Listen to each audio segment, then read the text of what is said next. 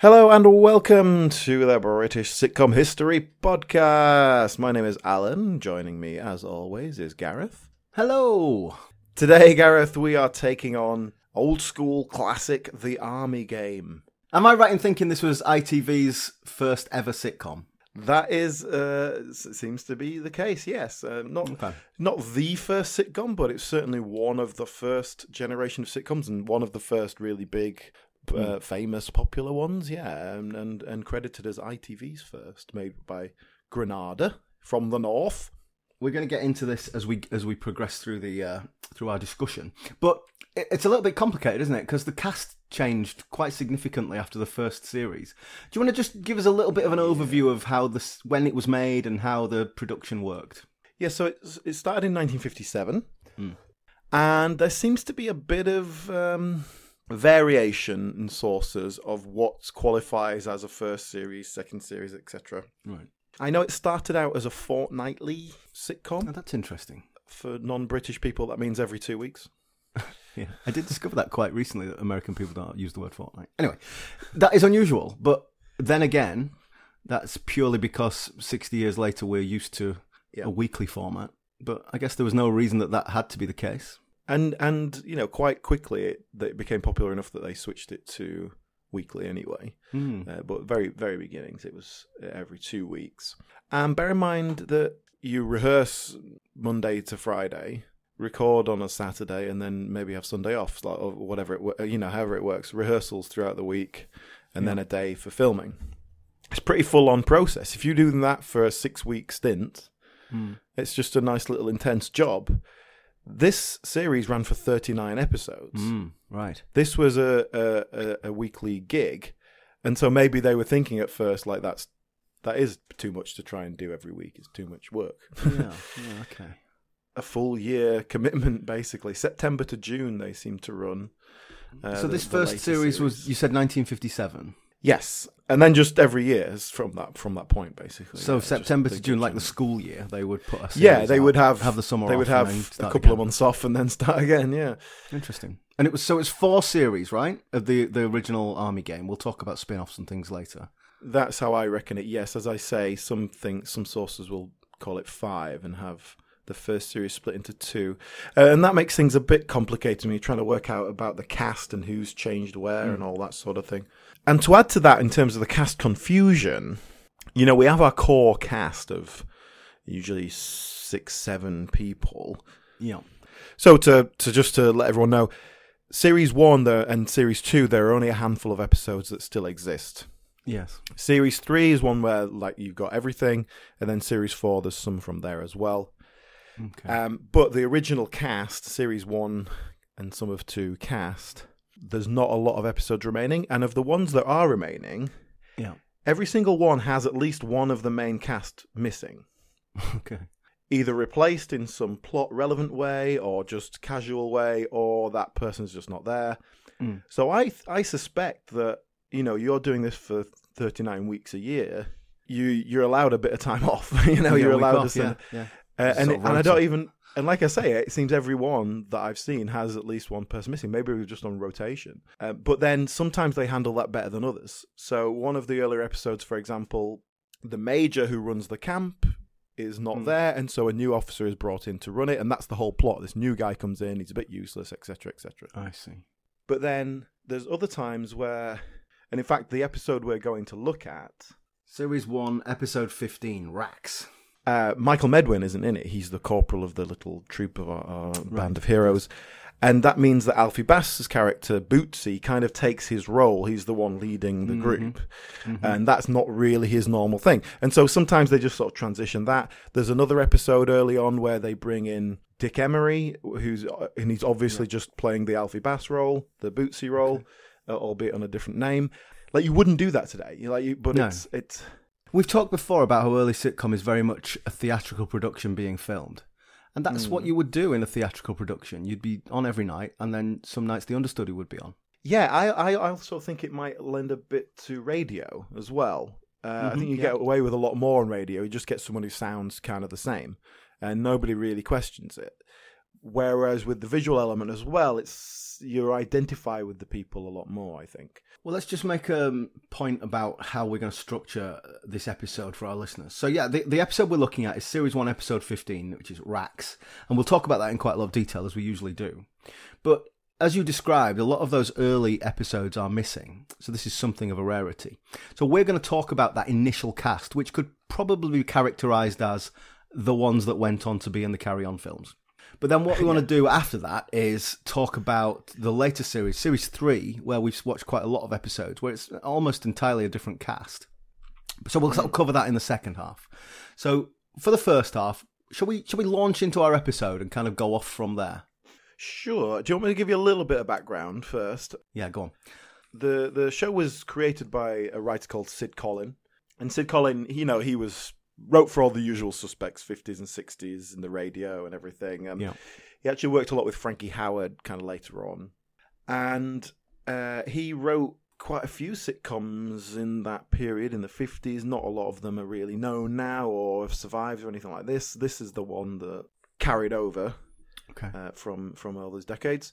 But apparently, it was inspired by a film called Private's Progress, made in 1956, and that that that is a comedy film, but it follows a soldier conscripted into the army, and he has to kind of you see his progress throughout the, the thing. And the first act of that is him in like basic training. Kind of like Full Metal Jacket, but with less Okay. um, murder, and and uh, and then he goes on to be in the army and gets involved in some sort of nefarious plots and etc. etc. Yeah. But Sid Collins saw this and thought, oh, there's something there. That kind of first act, and playing the hard-headed sergeant major type character in that film is William Hartnell. William Hartnell, who is plays the sergeant major in this first series. Yes. So he literally just gone, I like that character. Let's Mhm. let's bring that in. Let's do that.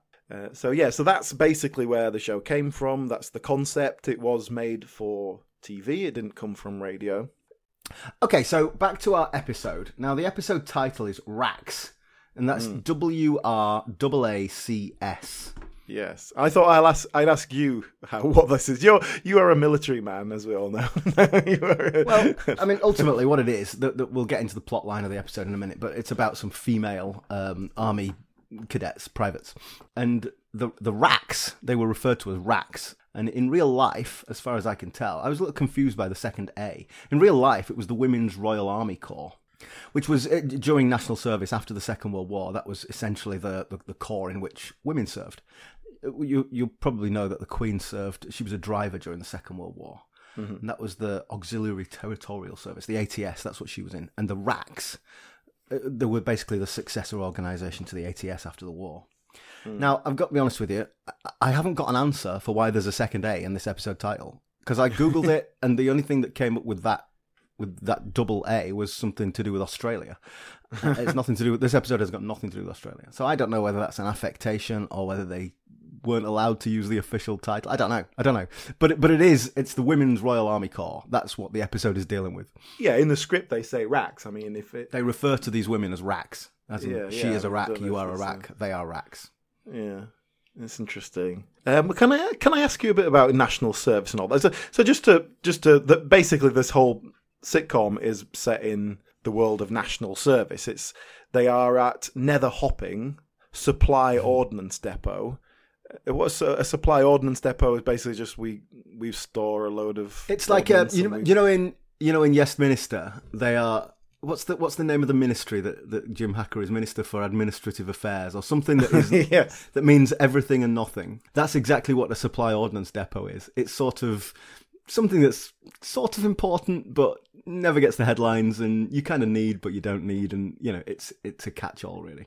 Yeah, and so these guys are, you know, the whole point is they don't want to be there. They don't want to do any work. They're just they're scheming and trying to get off. Well, that's conscription for you. When people say bring back national service, like we don't want an army full of people who don't want to be there. That's not going to be effective. Well, do you know what it reminded me of? Something we talked about recently. It was porridge. You know, they're mm-hmm. trapped there. They don't want to be there, and they're scheming to get one over on the on a the good point. authority figure who really has a lot of power over them and can make them, you know, give them terrible punishments. Do you know what? That is spot on. I've I've been trying to make comparisons to Dad's Army all week and I'm finding very few. You've nailed it. It's, this is porridge. This is porridge, not not Dad's Army.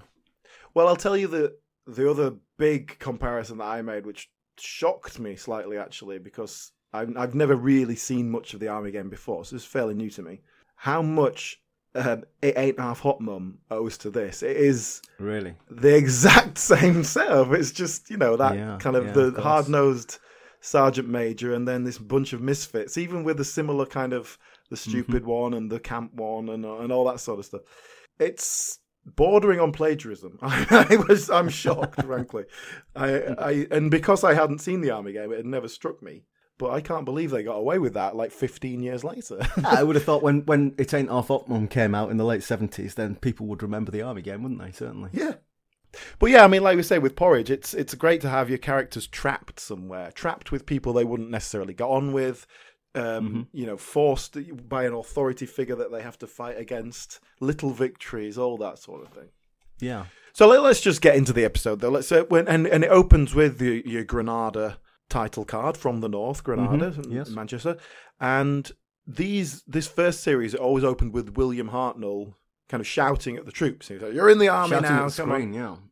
Yeah, later series have this kind of disembodied heads vibe to their uh, opening credits where they give Yes. you the cast. But just in terms of the opening credits here, uh, and like I was saying about the missing cast every now and then, um, these opening credits have, as far as I can tell, they have three named people uh, in Yeah. the opening credits. So it'll be William Hartnell, Alfie Bass, Geoffrey Sumner, or Michael Medwin. Yeah, and it seems to have three depending on who's in that episode because it was different every one that I saw.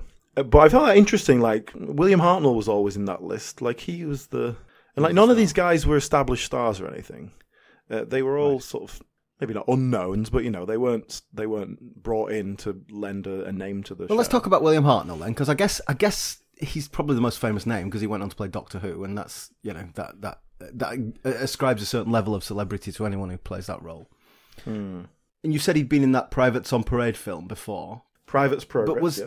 but sorry, what's Privates on Parade? Is that in a carry that's, on? that's in your personal collection. I don't know. it might be, you know. um, it's a Robin Askwith film. um, so, so he wasn't a star then. He, this is obviously before Doctor Who. He was just a. yeah. Tell me, he was a jobbing actor, Alan. Um, yeah, he was. Um, uh, I, I, William Hartnell's quite an interesting story. He was a, you know, an, born in 1908, Right. but uh, illegitimate, no father. You know, he's kind of as a teenager just knocking around in some sort of murky criminal underworld, sort of petty crime and things like that. And then, Right. uh, so this is what I was reading, uh, just doing a bit of Wikipedia research, you know, but um, and uh, uh, because he's a Who a Who person, I'm sure that there's loads of people out there who kind of know the ins and outs of his life story. Yeah. But basically, it says here that at the age of 16, he was sort of taken in by an art collector named Hugh Blaker, a sort of middle-aged art collector, sort of Oh, became an unofficial guardian for him and sort of set him up, paid for him to go to drama school and stuff like that. Now, is this just a different time, or does that sound really I mean, dodgy? I, I'm yeah. I mean, I'm reading into that perhaps unfairly to all parties, but you know, That- I wanna that- see the that best scene in Withnail and I, it but- he came up here with his nephew. Yeah, that's him. so even when William Hartnell got married, uh, they lived in a house that was owned by this Hugh Blaker guy. Like he supported. It's like Great in his young Expectations, isn't it? Well, that was it. It's Is a- that it's a that wholesome sort of a old Victorian holdover? Look, we someone has to look after the waifs because the, the state doesn't do it, and so we have philanthropists and that sort of thing. Or is it weird? I'm not sure. Hmm. But anyway, that that was how William Hartnell um, kind of got his foot up uh, and and managed to begin a career as an actor, and then made the usual journey through that kind of acting world. You know, to just build a reputation. Did serve in the army during the war. Um, he was discharged, or I don't know what the word is, but he, he had a nervous breakdown and had to be Okay. kind of sent out. And like so, he didn't. The war I think that did happen in the people World up. War. Yeah, know, Like, uh, well, what I mean by that is in the First World War, they just shot you. yeah, In the Second World War, they were slightly more sympathetic. Yeah. So yeah, Army Game was uh, his first regular role on TV, which is not that surprising because TV, you know, was only just getting going in terms of regular Sure. series and stuff. So, like, uh, but he, he so he'd had a, the odd appearance here and there, obviously as But he'd be 50 then. I'm doing the maths. He'd be nearly 50 there. Yeah, fifty when the show started, maybe forty nine. Hmm. And and that and this is he was a star because of this show. He was well known because Hmm. of it. Uh, And the Doctor Who thing came at what sixty three, so it was a few years Hmm. later. Yeah, but Doctor Who wasn't what it. You know, it was. It was That was the show, it first new science Who, fiction yeah, yeah. show. It's not like it's not like now when there's a big who who's going to be the next Doctor Who that and everyone's excited about it and it's everyone knows what that means for someone's career, don't they? I wouldn't imagine it was the same for William Hartnell.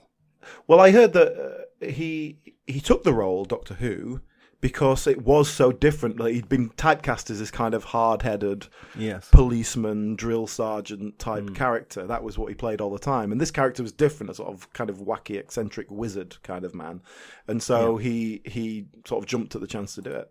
Does seem like he just hated his everything he did though. He's a very famously a very grumpy man and you see him being Yeah. he just he just seems to hate his life and everything he did. But there you go. That was that was life in the sixties. Okay, fair enough. All right, so let's go through this episode. So we, we the opening sequence is it's a kind of setup scene where the, the major is on the phone to the to the local general, mm-hmm. and there's a little bit of kind of plot being established here, but th- essentially this is just to establish that the general is a bit of an intimidating guy, and that we're all supposed to be a little bit scared of him. Mm-hmm. we get we get some eh, some straightforward plot stuff here. And to say this isn't the first episode where we're establishing the character of the major or anything like that, but he's reading a book about pigs. He's obsessed with pigs. That's his thing. Mm-hmm. Like he uses the opportunities. He's at this cushy. He's got a cushy job, you know, a post-war cushy position in nether hopping, Yeah. and he doesn't want to put it at risk. Which is again any sort of military-based thing. That's there's an upper-class officer who's just trying to keep his head down. It's exactly the same in Ain't Half Hot Mum. It's like, Yeah. no, God, for God's sakes, we don't get want to get sent up to the front lines. like, let's we don't want to avoid yeah, that at all wanna put- costs. literally put our head above the parapet. Yeah. Yeah, the, no, the theatrical troupe is extremely important. We need to look after them. I tell you what, what I noticed about this scene though, Alan, um, is that we we get a, like a split screen. So we got the major and the general are on the phone, and there's a sort of transitional scene between the two where there's a diagonal split screen, and we. Yeah. see one in one corner, the other in the other corner. I thought, I thought, well, that's that's that's interesting television work, especially for the time.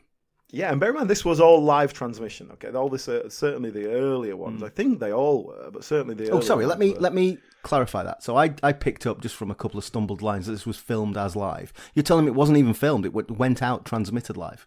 Yeah, yeah, yeah. Which Wow, most TV did okay. back then. Yeah, that, almost all of it because recording it okay. and then playing it was a a, a completely, you know, a, a, whole extra layer of tech to do. Yeah, it was a. Yeah, yeah. Okay, sorry. Go back to this uh, this split screen. Well, I I'm not familiar enough with the technology to tell you how it's done, but I I can sort of talk around it a bit because one thing I noticed is when we switch we switch from a one shot of the major to the split screen, and it is a different camera. The the the angle on the major s- Yes. um, just switches slightly, so it's definitely a different camera that they had set up with the split screen thing already kind of in place, ready to go, so the vision mixer can just click the button and it goes to it. And I'm not sure exactly how that's done. It might be some sort of iris like flag on literally cutting off half the camera so that you can overlay one on the other, like Yeah. almost like a green screen. You know, it's like you Sure. You black out one half of the screen and then the other thing will come off it. I noticed as well that the the shot of the general is much brighter. It's more exposed than the Mm. than the major. He's darker, so I, I think that might be part of it. Like one is overlaid on the other somehow. Okay, interesting. Not quite, but um, that's kind of just me piecing together what I can see. I don't really, I'm not familiar with the technology that well, but it's great, isn't it? Doesn't it look fantastic? Yeah, really impressive. and for a phone call, you know, a split screen phone call, it's a classic way of doing it. well, it's a classic way of doing it in, in you know in films, and Mm. uh, it, it, certainly in the modern day, you know. But I, I was really surprised. I was like, wow, okay, that's a that looks technically interesting, you know. Mm. And you don't see a lot of that in this show. To be fair, there's not a lot of No, examples. Of no, stuff because like I it was this was literally the first scene I watched of the army game, and I thought, oh, this is innovative. This is Citizen Kane. Wow. and then it just didn't happen again. You know, nothing like that happened again through all the episodes I watched. there was this then then, and this is where I was going to ask you about the live transmission thing, because there's this weird transition out of this scene. So he puts the phone down to the general, and then essentially what happens next in the action is that Bullimore comes in and uh, the major is talking to Bullimore. Yeah. But there's a pause. There's like five or six seconds, and I don't know if I don't know if William Hartnell's missed his cue or what. Yes, sir. Oh, blimey, that's tough. How the hell am I going to get out of that one? Oh, well, there we go. Ah, oh, Sergeant Major, that and, and then in walks and then in walks William Hartnell. I'm like, that's not scripted. That is not tight dialogue. I don't know. Did Hartnell miss his cue? What happened there? I'm not sure. I don't know. It's, it's I, I do find it very interesting. Like the it, it's obviously written with this in mind. You you will have a scene with the the boys in the in the in Hut 29 and then it'll cut to a scene with the sergeant major in the uh, you know in the major's in the major's office or whatever. Uh, like they've timed it so that okay we go to this scene to buy us time because we're setting up for the next thing over here. Or like one actor will leave the scene slightly earlier because the next scene is them walking into another room or you're them doing something. So they obviously had to time the theatrical entrances and exits in, in that way it'd be very interesting to see the setup of the stages and everything because it was filmed in front of an audience as well. It's got a live audience. Uh, we do we do also have you said um, Bullimore, uh, uh, William Hartnell. He does come in covered in snow. Uh, we do Oh, have yes, a lot of covered fake snow. snow in this episode. This episode went out on December twenty seventh. Ah, Uh, interesting. 1957. So obviously it was they were because you're filming and putting out that at the same time. You know you can be as topical as you want. I got a couple of notes on this. So my first note was fake snow, full stop, terrible, full stop. but then about 20 minutes later, I've written a note which is this fake snow is quite charming. so so it was like when when they were outdoor scenes and they had the snow falling, it was obviously just some chump above the camera line. Yeah, there's one row, sprinkling there's one white like paper. layer of snow and like Yeah. But it only was it was I found it rather endearing. It was terrible, but but it was sort of cute. like a like an Amdram theatre production of snow, you know. So we go from there now we get our first scene in Hut 29 where we see our little troop of soldiers. And again, this, this is our first cast. And uh, you, you sort of immediately recognize some of these guys as some of the carry on stars. So we'll, we'll talk we'll talk around these. The first thing, first person we see is Charles Hawtrey, and he's knitting because he's a homosexual, you see. because you he you know he's one of them. Yeah, um, they, they do a lot of that. I mean, it's that's 1957 coding, isn't it? Like, you know, it's not legal yet, but look, he's knitting. You know what we're saying. You know, You- even your mother knows. Okay, so look, it's he knitting. He's knitting. That gets a bit of a laugh every time. And I, I was hmm. wondering about this. I would have thought if you're in the army or in the you know national service, or whatever. Like as even as a like being able to knit and sew and stuff like that was a useful skill. I don't think that would have been a particularly unusual thing. Maybe sewing. I'm not sure. Uh, listen, I, I'm I'm not sure because my my very brief, undistinguished army service was 30 years later. But you had a matron for that. You needed a sock darning or a sock sewing, you took it to a woman. That is what happened in 1992. yeah, but that's because you were 16. maybe, maybe. But I think in the army, in the trenches, you just you had to kind of those sort of skills would have been useful. Anyway, I don't like they. I never. It, it's interesting because in the show, he's never belittled in any way really for his effects. No, uh, no, uh, absolutely not. But also, the character is his nickname is the Professor because he wears glasses, right? I guess. Yeah, like in time, gentlemen, please, prof. Remember when he won two quid? Factor. Yeah, yeah. Um, but the the thing is, when if you're going to call a character professor, presumably they're the brainy one. You know, they're university educated. But um, but uh, he never really does anything where you go, oh, he's the one. We always go to him for the ideas, or anything like that. In the episodes I've seen, which is not that many, he's not like that. No, But he's also not written as the effeminate or the gay one or whatever. Not particularly. he's quite camp. That, that that's because it's Charles Hawtrey. I think Mm, maybe. I think they wrote the professor, hired someone with glasses, and it turned out to be Charles Hawtrey, so it became the gay one. like I think, Okay. I Okay. think that's give him, give him a knitting needle.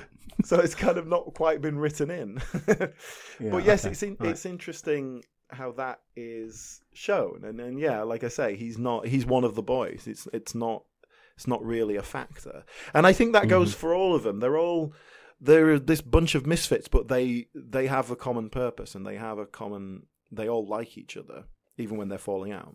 So who else do we have there? We have Bernard Bresslaw, who again you'll recognise from Carry On films, and he's playing that oh Sid Bernard Bresslaw character that he always plays.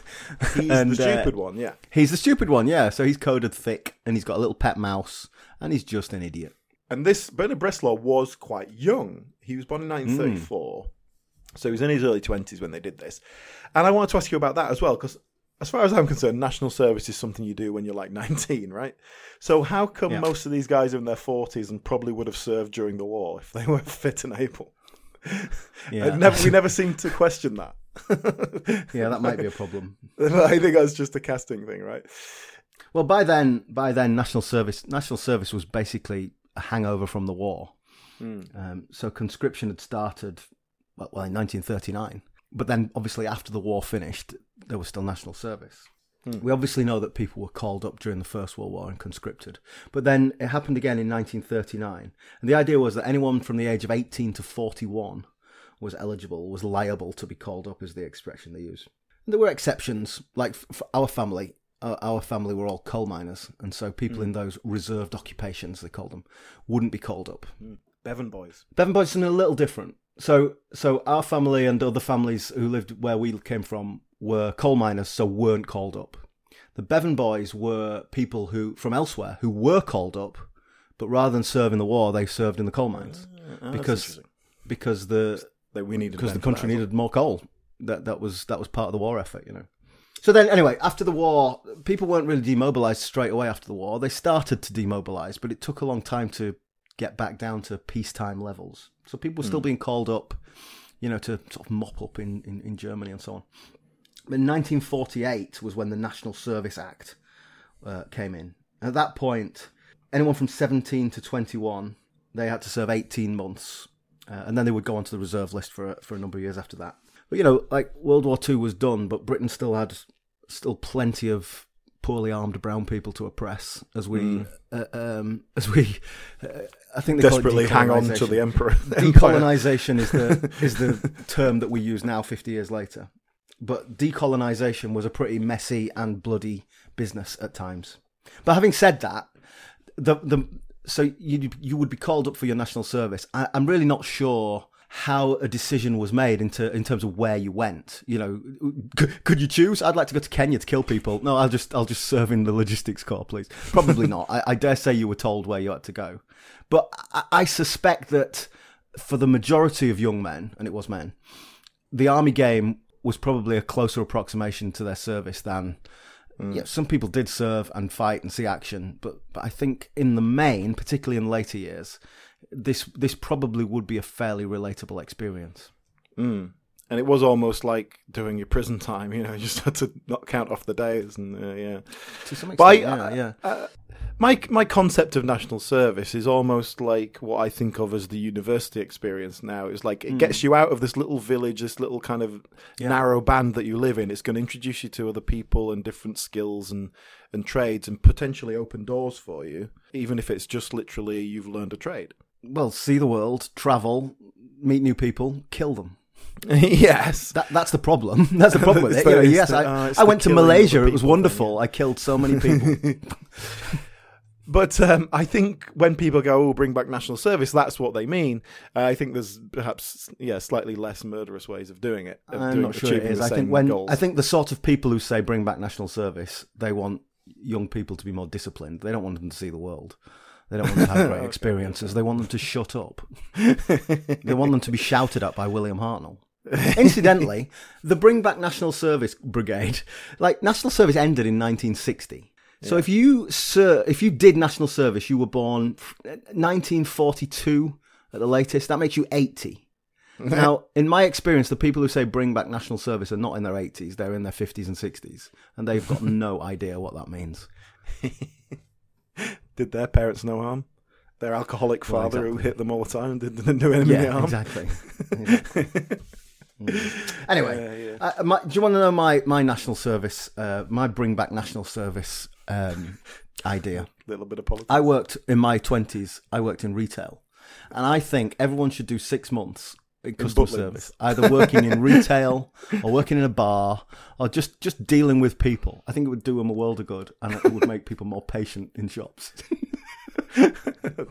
Now that is my that is my uh, that is my big political idea. But I'm not I, I'm not I'm not really ca- um, lobbying for a referendum. You know, I'm not that I'm not that committed to it. I think economically that kind of happens to most people anyway, isn't it? You do six months working in the shop when you're a oh, teenager. in no shops anymore. Well, that's the other thing. It might stave off Amazon for another couple of years. Anyway, a little bit of politics there, a little bit of poorly thought through and incomprehensible politics. Let's get back to the episode. So we, who who else have we got on the hook? We said Charles Hawtrey and Bernard Bresslaw. So you've got Charles we got? Hawtrey, Bernard Bresslaw, and Norman Rossington. We have here. Norman Rossington. Now, yeah, all these guys went on to do carry on stuff. I think all of them appeared in a, another show called Our House as well, which was made in the early 60s, which was about a bunch of misfits who lived in a house together. It's got most of the carry on regulars in it. Uh, like what you, and then that was after the carry on films had begun. So, you know, it was not completely unconnected. It's not completely coincidental or anything. Uh, Norman Rossington, yeah, he he kind of went on to be a f- in a few Carry On films. Never quite was one of the regulars, but one of those faces you recognise. You know, you. Hmm. I, I certainly recognised him. I recognised him from one of the Sharpe films because I love Sharpe. I love Sharpe yes, films. yes. So I recognised him from that. But but but he was he was in the early Carry On films, wasn't he? But the sort of black and white ones, the early days. I think so. Yeah, definitely some of those. Yeah, he was in, like I say, he was in that group in the early '60s. Hmm.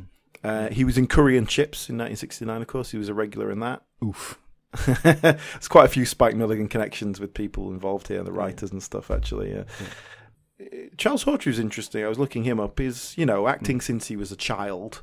He was a boy soprano. Okay. Uh, always seemed to specialize in comedy. Was a he was a sort of a, a stooge for Will Hay in a lot of his stuff. Yeah. Uh, real kind of old school kind of variety comedy stuff. The Army Game again. That's the same for all these guys. The Army Game is the thing that kind of boosted their profile Yeah, quite considerably, made them much more well known, and in Charles Hawtrey's case, sort of pushed him into the the Carry On gig, which is what became his bread and butter. And then because of the whole, you know, alcoholism thing, never really did a lot of other stuff. You know, he never quite developed into anything else. Like I say, a lot of these Yeah. guys, you know, a lot of these guys got a big boost from their career from the show, but they were also in their forties already. So it's not like um, Well, you say that's an interesting question. I'm I'm sorry, I'm going off at a tangent here. How big was this? You know, this was a big boost for them all. Yeah, it was- Was it this was was this huge, yeah. Yeah, and I, um, I think the second series got switched to like Friday evenings. You know, that was it was switched to a more prime time slot because it was so popular.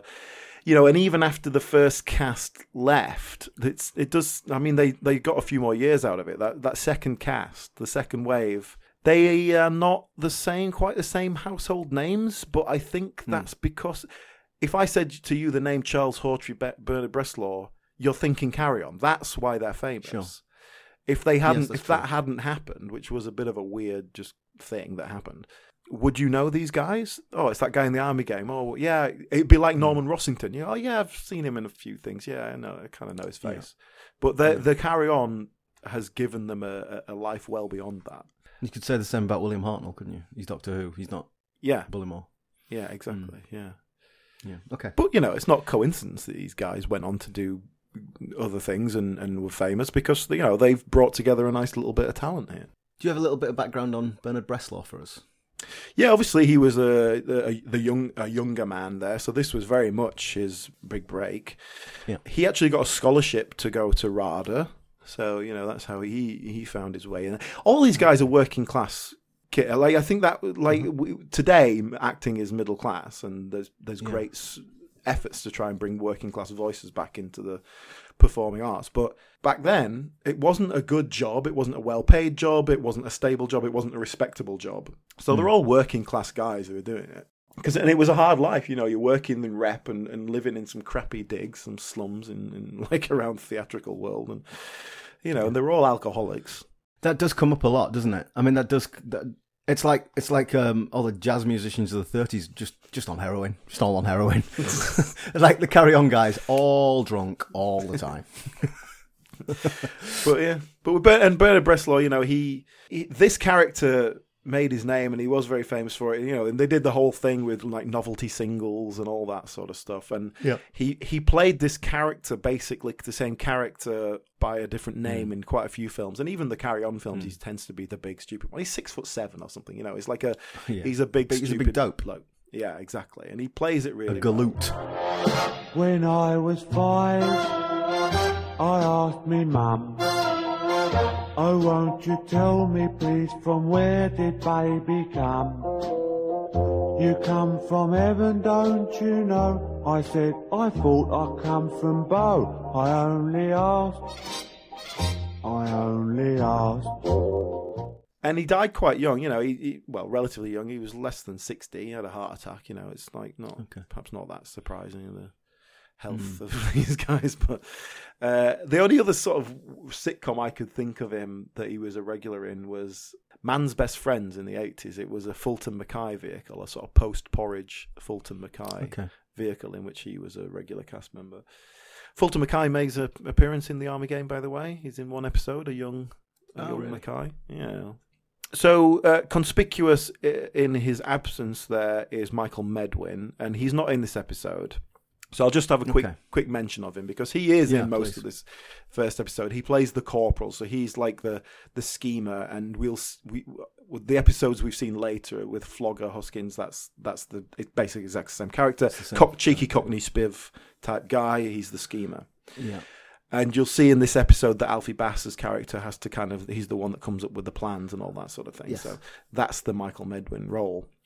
And Michael Medwin, you know, not someone I'm particularly familiar with. Um, he in later life he became a producer, he did film and theatre, more like behind the scenes. The only other sort of regular sitcom role he's he's a regular in Colin's Sandwich, which was a Mel Smith uh, remember that. sitcom in the, in the I, I remember it very vaguely. I remember watching it, but Yeah, one of the. Michael Medwin, one of those people who was in a lot of things, uh, but not really kind of doesn't jump out at you. And yeah, I I couldn't quite I couldn't quite place him or any or, or with anything specific. But yeah, again, this was the role that sort of uh, pushed him pushed him forward. Uh, uh, but then yes, let's talk about the other cast member that we get in this scene where we establish all our privates. Alfie Bass playing Bootsie or excused Boots Bisley. So he doesn't wear boots because of his bad feet. Uh, therefore, bad he is plates. known as his bad plates to me. Cockney yeah. rhyming slang alert. yeah. Um, and therefore, he's known as Excuse Boots or Bootsie for short. And Yeah. this character is probably the most interesting because it's the one that runs throughout the two major. yeah, it's interesting. Well, you know, before we talk about the character, wh- why didn't Alfie Bass go into the Carry On films? Why did he stay on in the army game when everybody else moved on? I wonder what I wonder what the mechanism was there. It's a good question. I'm not sure. And and the problem is this swap over of cast wasn't even a very clean thing. I don't think it was. Like No, I'm sure in, in I, I can't quite it's difficult to get the information, but I'm sure in series two they're kind of swapping between William Hartnell and Bill Fraser as as the Sergeant Major character. Mm. That Snudge character was that we come we're going to come to later was established before William Hartnell left. But I can't quite work out if that was just like whenever one wanted a week off, the other one would fill in or whatever Yeah, it works. But but yeah, there there was this kind of exodus. I'm not quite sure why that was and what spurred that. Maybe it was Carry On Sergeant. We'll talk about that in a bit. But Alfie Bass, yeah, he's not really in the Carry On films. I don't think he's in them at all. Is he? He's certainly not in a signif- any significant way. Yeah, I mean, you, you may he may have been in one or two. I don't, I don't know, but he's not carry on. He's not part of that Carry On crew, is he? Mm. But why is that? I don't know. He stuck with the show. It's got to be a good, solid job, you know. It's like why why is Adam Woodyatt in EastEnders after forty years? You know, Mm. some people move on and try and do something else. Some people go, "Oh, I'm all right with this. It's just it's paying the bills." Um, but Alfie Bass, yeah, born in 1916. Uh, he was the youngest of ten children. How about that? Wow. so probably desperate for attention. Uh, Yeah. oh, and always was interested in acting. Um, one of, another one of those where his career really only set off kind of after the war. He appeared in an Oscar-winning film, uh, uh, uh, 1957, uh, uh, a film that won Best Black and White Short Film. he was he was in that. Um, Very good. and he was really he was just your, your classic quintessential character actor. He he, t- he he- throughout his entire career would turn up in small roles in something, never really the lead, you know, just a supporting character, but always a solid. We a saw solid him choice, yeah. until Death Us Do Part, didn't we? yeah, um, The he latest was- series, the colour series. yeah, yeah, he came up in Are You Being Served as well for a Mm. brief brief ride in that. What what I found interesting as as the the show progresses, that that character does change a little bit. I think um, he becomes more childlike and slightly Yeah. naive in the later series. Yeah, I didn't. I didn't. I've got to be honest. I didn't like the character. This is obviously the breakout character, Bootsie and Snudge. But I, I didn't. He didn't. I didn't warm to him. He didn't. Didn't have many endearing features. He just seemed a bit. Yeah, childlike's good. He seemed a bit stupid and annoying. Yes. so obviously, in the early incarnation, Bernard Bresslaw is the stupid one, and that is replaced quite directly with um, Ted Lune in the later series. But Alfie Bass's character, yeah, he's not he's not the stupid one. It's childlike. There's a sort of naivety to him, but also it's yeah, this real. And he looks up to Snudge as a sort of weird far stepfather who, you know, sometimes hmm. he hates him, sometimes he loves him, kind of weird thing going on. It's and you know, this is a 45 year old man as well doing this, so it all just has a bit of a weird vibe about it. But I, I quite like what he does. I think there's a real charm to it, and especially in the later series. And I think it is missed in the very last series where he does leave. There's, it's just a, a force of personality. I think uh, he he's he has his cat, he has a catchphrase. Does he? His catchphrase is "Still, never mind, eh?" Well, still never mind. eh? He also getting towards the len- towards the end. He starts he starts going. I've watched seven episodes. I don't. That, that hasn't jumped out at me. he definitely does it. Um, towards the end, he starts going "Ooh-ah" a lot, like whenever But did so- what? Let's have that again. "Ooh-ah." Well, But I do like it. I like what he's doing, and I think he does sort of fit into something slightly different in the later episodes. It does. It does become something different. Well, I'm afraid that's all we've got time for right now, but do come back next week when we will continue our look at the episode and then go on to look at the later cast of the Army game and all the changes that came with that and the kind of legacy of it all. Thank you very much for listening. If you'd like to check us out on social media, we are at BritComPod on Twitter and Instagram. You can find us on Facebook if you search for British Sitcom History Podcast. And if you'd like to see the video version of this podcast with some clips thrown in, then do go to the YouTube, search for British Sitcom History, and you will find us there, along with lots of other visual stuff. Thank you very much, and we will see you next week.